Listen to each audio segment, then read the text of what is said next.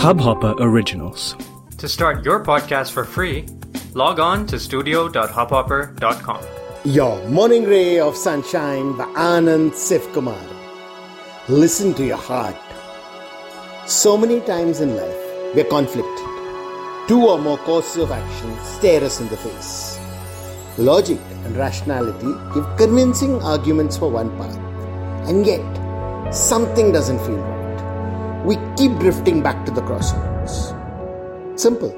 It just means that while the mind is saying go left, the heart wants to go right. Listen to the heart. Sure, we may have no logical justification to do things that way, but do it anyway. The heart knows what's right, what we want. It may not be able to offer any reasoning, but listen anyway. In fact, the lack of reasoning is a good thing because it means the ego is not. Else, very easy to confuse the pulls of the heart and the ego. But ego will always have manifold reasons to convince us. The heart just has a yearning, a yearning that comes from our truest self. Heed that call. We'll be happier.